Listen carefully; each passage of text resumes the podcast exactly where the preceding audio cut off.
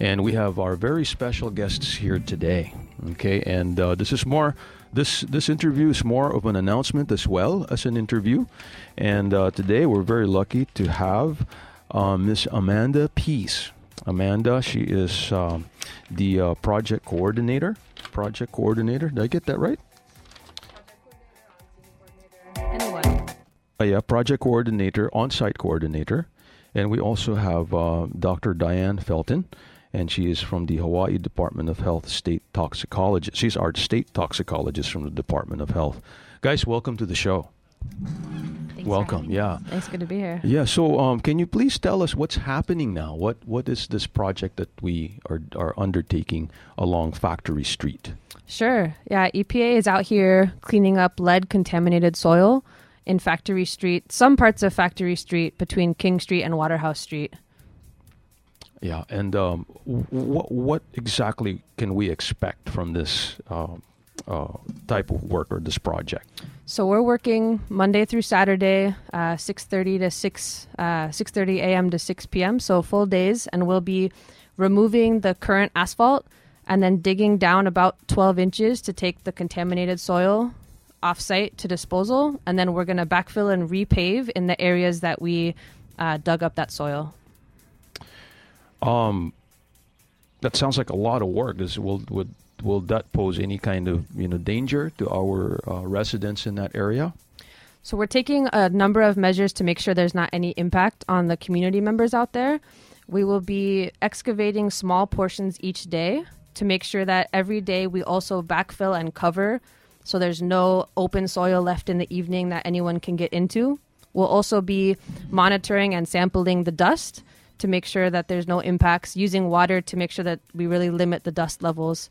And we're also making sure there's going to be traffic control to help people, both cars and pedestrians, to understand where they can pass safely. Mm-hmm, mm-hmm. Do you expect a lot of, because that area is already very busy during the week, is it going to impact the traffic along King Street? I'm glad you asked that. It's not going to impact King Street at all. Okay. But Factory Street will be closed down from the King Street side. So if you live or work on Factory Street between King and Waterhouse, you have to come in from the Waterhouse side, and only local traffic can come in because we're not allowing any traffic to go all the way through. There's no traffic going through to the King Street side from Factory Street. So if you live or work there, you just have to come around from Factory Street, from the Waterhouse Street side, and then we'll allow local traffic to come through. People who are walking, pedestrians, can always pass through. We'll have cones to mark off the area that's safe for pedestrians to use. Mm-hmm, mm-hmm. Now, what happened? Why do we have to do this project? Yeah, as far as we understand it, the lead is from a prior industrial source, probably around the 50s or 60s. Oh, wow. And as far as we know, we think it was from a local fishing supply company that was using old car batteries actually to produce lead fishing weights, and then dumping the kind of leftovers from that process onto the street. We think that's where it came from. So it's really localized just to that small area that these really high levels we're seeing is, it's really just a small area, and we're going to be removing that lead contaminated area, that soil, and disposing of it.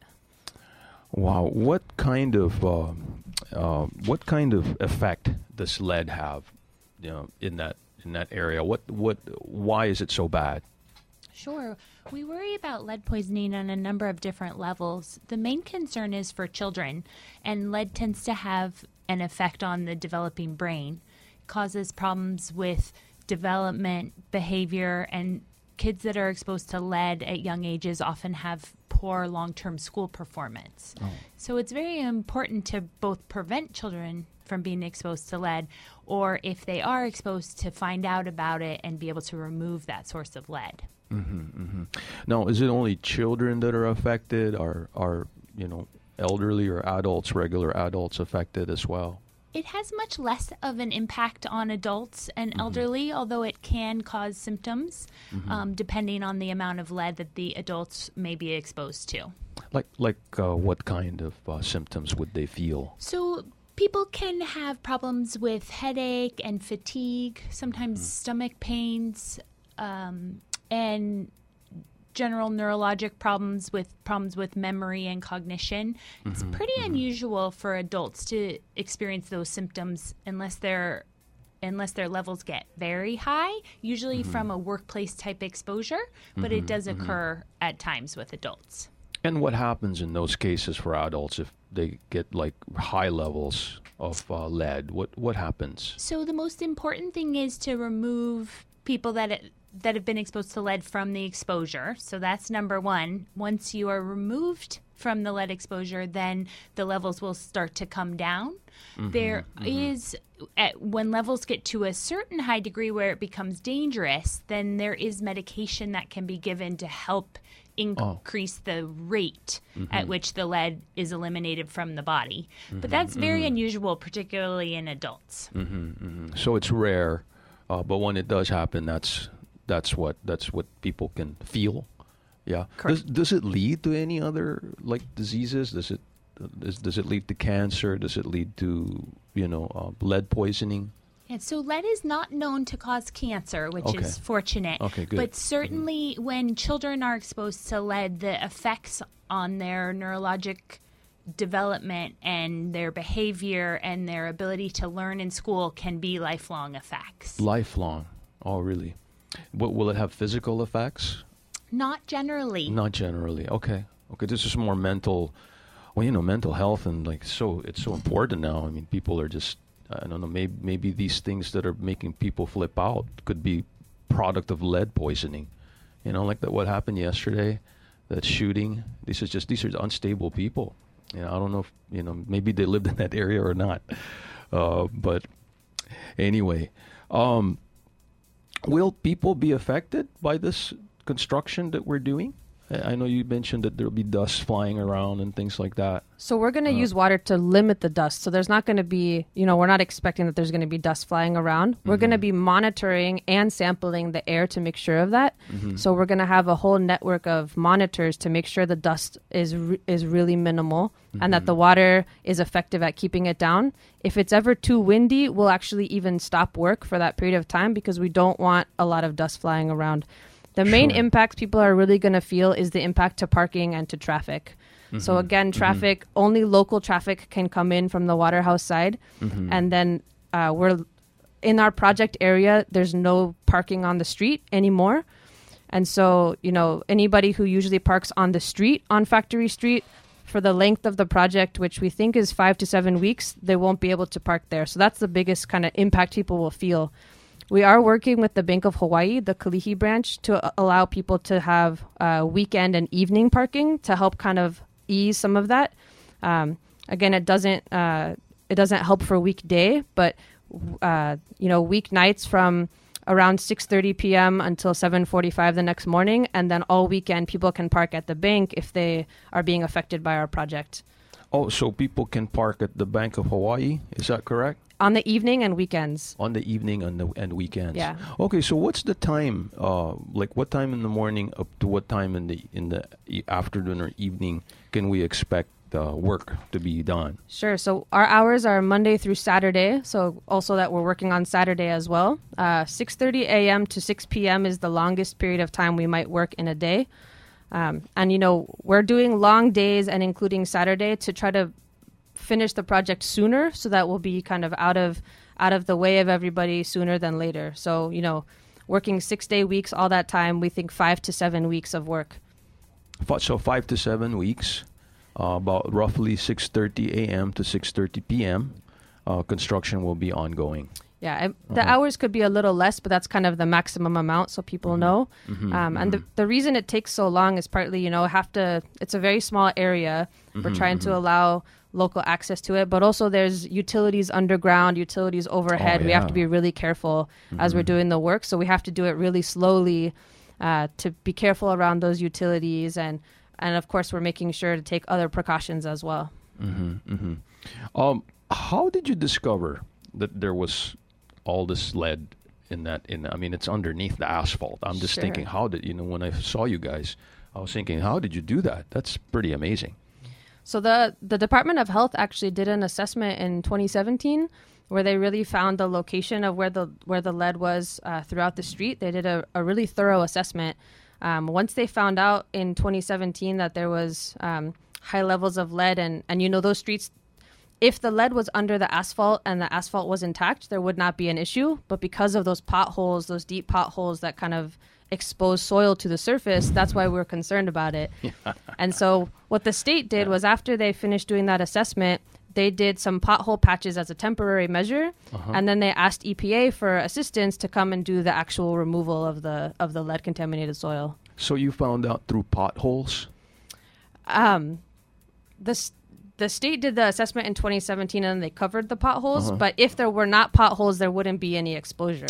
Wow, so. That's amazing. I never considered potholes to be something that could give, you know, value to health. And this, you know, I always see potholes as a cause to get my car lined, you know. Sure. But it's good that you're able to do that. Did you do testing? Did you go? Did the EPA really? What kind of testing did you do? If you don't mind me asking. Yeah, it was the Department of Health that did the testing, but they, you know, they actually put boreholes into the ground to test at different levels, and their testing went as far as 4 feet down. Oh my goodness! So they tested at different depths, all the way down multiple places to figure out kind of what's going on underneath the asphalt. So we have a really good picture, thanks to the state, of what's located and where there's high levels of lead, where there's not. We actually have a very good understanding of where the lead is located and also where it's not located. So we can make sure that EPA's work is where the lead is located. So we know exactly where to do the work that we're doing, because the state did the assessment that they did.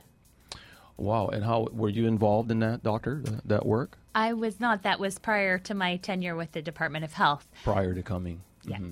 But that's something that you do. That's what the Department of Health does. Yep. So we're the Hazard Evaluation and Emergency Response Office of the part of the Department of Health. And that's part of our work, is finding areas of environmental contamination and chemical contamination, and then creating plans for how to keep those chemicals or those toxins away from people. And sometimes that's removing the toxin entirely, like we are so fortunate to be able to do in this case. Other times that means covering up with some sort of asphalt or other cap to prevent anyone from being able to be exposed to that contaminated soil.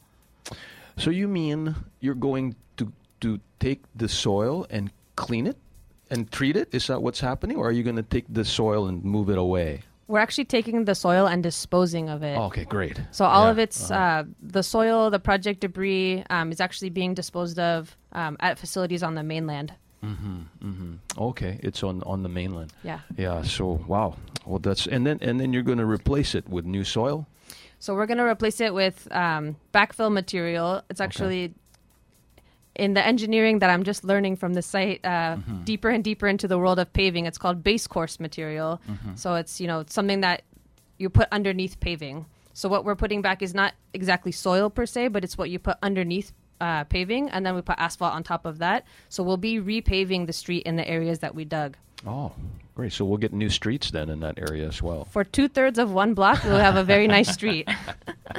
It's better than nothing. I'll take that. Believe me. With the streets that we have, my God, a little bit of rain. And then, so once this is done, it's going to be considered a safe area then? Or, Yeah, because the state did such a thorough job in finding out where these really high levels of lead were located, we're removing the really high levels of lead, and we're going to be paving over in the area. I think Diana can talk more about kind of lead in general, but in terms of the Factory Street site, by the end of our work, that will be taken care of. Yeah, but it is important to remember that most lead exposure comes, especially for children, comes from lead-based paint, which is occurring in old homes. So any home built before 1978 is likely to have lead-based paint. And that's really where we see the highest numbers of exposure to lead, especially for children. So the street and the Factory Street lead will be cleaned up, those very high levels of lead. But that area and that neighborhood also has many homes that were built before 1978. And the older the housing, the higher risk from the lead-based paint. So there are still other possible exposures for children and adults to lead in that area, both from the paint, from fishing sinkers, and other areas of contamination with lead. Well, that's interesting because I also do real estate, and a lot of homes are older homes, and that's an issue. We actually have to disclaim it when we're selling or listing properties. It's lead based, or it was 1978, so we have to let them know about doing that. Are there any other areas in Kalihi or in town that has this situation? So EPA is not aware of any other areas that have levels like what we're seeing on Factory Street. There are lead contamination in the soil in Hawaii is actually fairly common because do have a lot of old infrastructure, old buildings. There are a lot of areas, both public and private, where there's known lead in the soil around buildings. Wow. A classic example is there are multiple parks on the Hamakua Coast on the Big Island that have lead contamination in the soil been closed for a number of years while the Department of Transportation and the Parks Department are trying to figure out how to remove that soil to be able to safely reopen the parks. I have no idea about this. Thank you for coming in and I'm learning myself, about this. When the EPA gets involved, I'm thinking that this is serious. I don't think EPA will come here, to surf and have, golf. This type of work, is it at a level where, it's fairly dangerous for the people? The levels we see on a piece of the Factory Street project are fairly high. Is that right? Wow. It, like you said, it's high enough to get our attention. And, and it's the other reason that we're out here is because of our great partnership with the Department of Health, because we have a great partnership. We work with them all the time. And so we ask them and we talk to them regularly and say, hey, what sites are you seeing that are really high priorities for you, or something that you think that we could help you with? And they brought up Factory Street as a site that they were aware of, that it was going to take some work to get it cleaned up, and asked us if we could help, and we said that we could. And we work closely with them in that kind of a way where, if they have a site that they think they would benefit from our support, then they'll ask us and we'll have that conversation. And this was a great example of a time when EPA could come in and provide the support that they needed. But we work closely with the state, and we have a really great partnership with them. So we appreciate them coming to us saying, hey, this is what we're seeing. Can you help us? And we're out here and working together to get this done. Is it only lead? Poisoning is an issue. What other issues are there that maybe we can let people know that could keep them safe? Yeah, so lead is certainly one that we think about a lot, and there is plenty of areas of lead from historical use around the state. We also think about the historical use of some herbicides and some pesticides for termites. Things like organochlorine pesticides that are no longer used but remain residual around a lot of foundations in Hawaii. In addition, in areas where there were sugarcane plantations in the past, in the 30s and 40s, people used a lot of arsenic-based herbicides. Oh my God. So there's those kinds of things contaminating a lot of different parts of the state.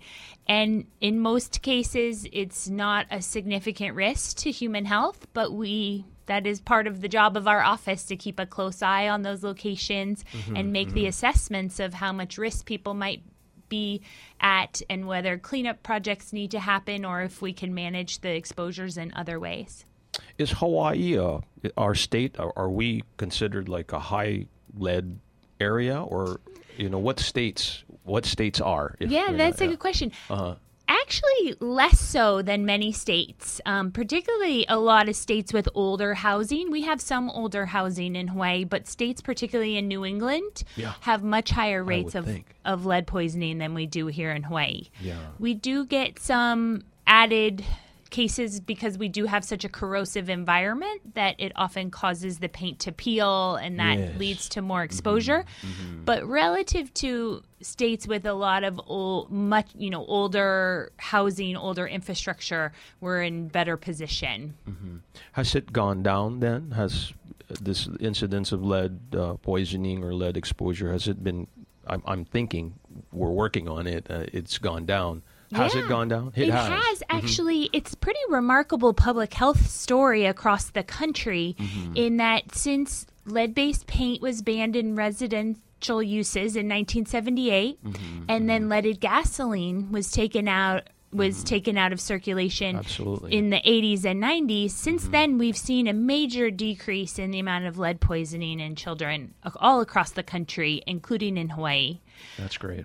But that being said, during that time, we've also learned that even small amounts of lead are detrimental to the developing brain. So while we've decreased the degree and the amount of lead poisoning, we've also found that very small amounts of lead can still cause kids problems. So it's still a very important issue to address, and something that we feel really strongly about, that we want to protect these kids and really prevent childhood lead poisoning as much as possible. Yeah, and you have this project too, I think. It's the Hawaii Childhood Lead Poisoning Prevention. Is this what? Tell us a little bit about that. Sure. We call it HICLIP for an acronym. And that, after a lapse of 14 years, HICLIP was refunded by the CDC in late 2017. And since then has really done a ton of work to try to educate the public and the healthcare providers around the state that lead poisoning is still a problem that needs to be addressed. So main goals is to increase the number of kids who get tested for lead, and also education to really focus on primary prevention, meaning preventing the lead poisoning from happening in the first place. And a lot of that has to do with educating people before they do renovations on their homes, or use, make their own fishing sinkers in the backyard, or anything else that might potentially cause exposure to children. I never made a fishing sinker in my backyard. Never. I never even thought people would do that. I thought you just go to the store and buy it. Fishing store, right? Marine Westward's pickup. I got to pick up some gear, but they do, and that's what that causes. That's amazing. Okay. Anyway, can we recap again, Amanda? What is going on, and what should people be looking out for? Absolutely. So EPA is removing lead contaminated soil on Factory Street between King Street and Waterhouse Street. We're working Monday through Saturday, 6:30 a.m. to 6 p.m. We think it's going to take 5 to 7 weeks to get it all finished. We're going to have, traffic control support to help local traffic, which has to come in from the Waterhouse side, and also to help pedestrians to cross the street safely. EPA is going to be doing air monitoring and air sampling. We're going to be limiting the dust using water. And we're going to make sure that every day we're able to backfill whatever we excavated that day. All of that is to make sure that there's not impacts on community members from our work. Again, related to parking, people who park on the street between King Street and Factory Street will have to find other parking during the project. And the Bank of Hawaii in Kalihi is offering evening and weekend parking at their location to help ease some of that burden. So that's kind of broadly what we want to make sure that people know. Okay, so you started yesterday or Saturday? Today. Oh, you're starting today. Oh, okay. So all the crew, they're going to start seeing the construction work today. We've already blocked off traffic at this point. Okay. Today we've been doing a lot of, receiving equipment, supplies, organizing, and you'll really start to see digging tomorrow. But traffic has already been blocked today as we've been, getting our last shipments of supplies in and getting everything kind of organized. Okay, very good. Are the folks there, are they generally cooperative in this endeavor? People have been really great. They're, people have been hearing about this for a long time, and I think people are just happy to hear that it's finally going to get taken care of and it's finally going to be dealt with. And people have been really accommodating, offering to help us find parking or find some person that we're looking for or whatever else. Everyone keeps asking if we'll keep filling all the potholes in Kalihi, so we have to tell them we can't do the whole neighborhood, but, at least some of the street will look better when we're finished. But yeah, we've had a really great time interacting with and working with the business owners, residents, tenants, landlords, everybody kind of coming together to help support the project to make sure that we can do it successfully. They bring you food yet? Not yet, Peanut but bat and adobo and nothing yet. Not yet, but I've certainly had some of that food growing up, so we'll see if I get another chance out here, huh? Okay, great. Doctor, has there been an instance of sickness that from this area that you know of that came to your attention? So we haven't seen any specific spikes in that area that we can relate directly back to the soil of Factory Street. Mm-hmm. But because the housing in that area is older, we do generally in Kalihi see higher rates of lead poisoning in children because of the older housing, similar to other parts of the island with similar old housing. Okay. All right. If anybody has any questions or concerns, and Alejandro is here with us, mga kaibigan, and he is actually. Are you the big boss, Alejandro? No, not the big boss. No, just a press officer. A press officer. Okay, and you got some other. I'm sorry I didn't introduce you, but he was joining us. So, how can people, if they want more information or if they're concerned, how can they reach you guys? Where can they get more information? So, there's a couple different ways. First of all, if they live right there, they can always, stop by and talk to us in person. Mm-hmm. Our trailer is located right on the intersection, Factory Street and Waterhouse Street. EPA has a website, which is response.epa.gov/Factory Street. We also have a hotline, which I think you have in front of you. I don't have the paper right in front of me. We can read off the hotline number for folks, maybe. Yeah, I'm looking at it. Not sure where the hotline is. It's on the second page? Okay, sorry. My apologies. Okay. I wanted to have that in front of me, and I forgot. That's okay.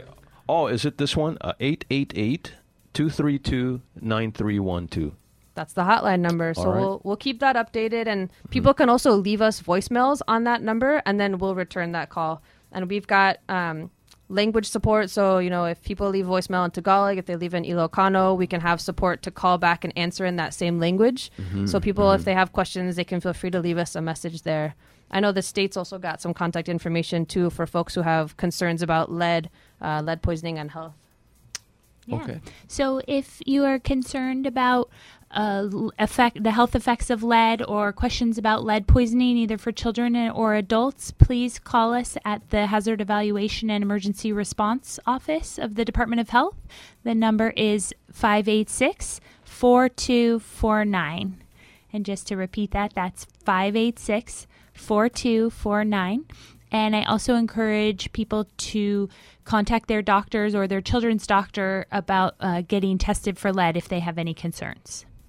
All right, guys, thank you so much for coming in here on this Martin Luther King Day and informing our audience and our listeners of this very important work that you're doing. I wish you nothing but the best in this project, and I see that you guys work really well together. After we left and we met, actually, I had a call from Alejandro, and then this morning, I had a call from Sean, and by noon today, everything was set, for today's interview. So I can see how you guys work really well together, and I'm so happy about that because environment, there's nothing we can do, but you guys can really help, keep us all safe.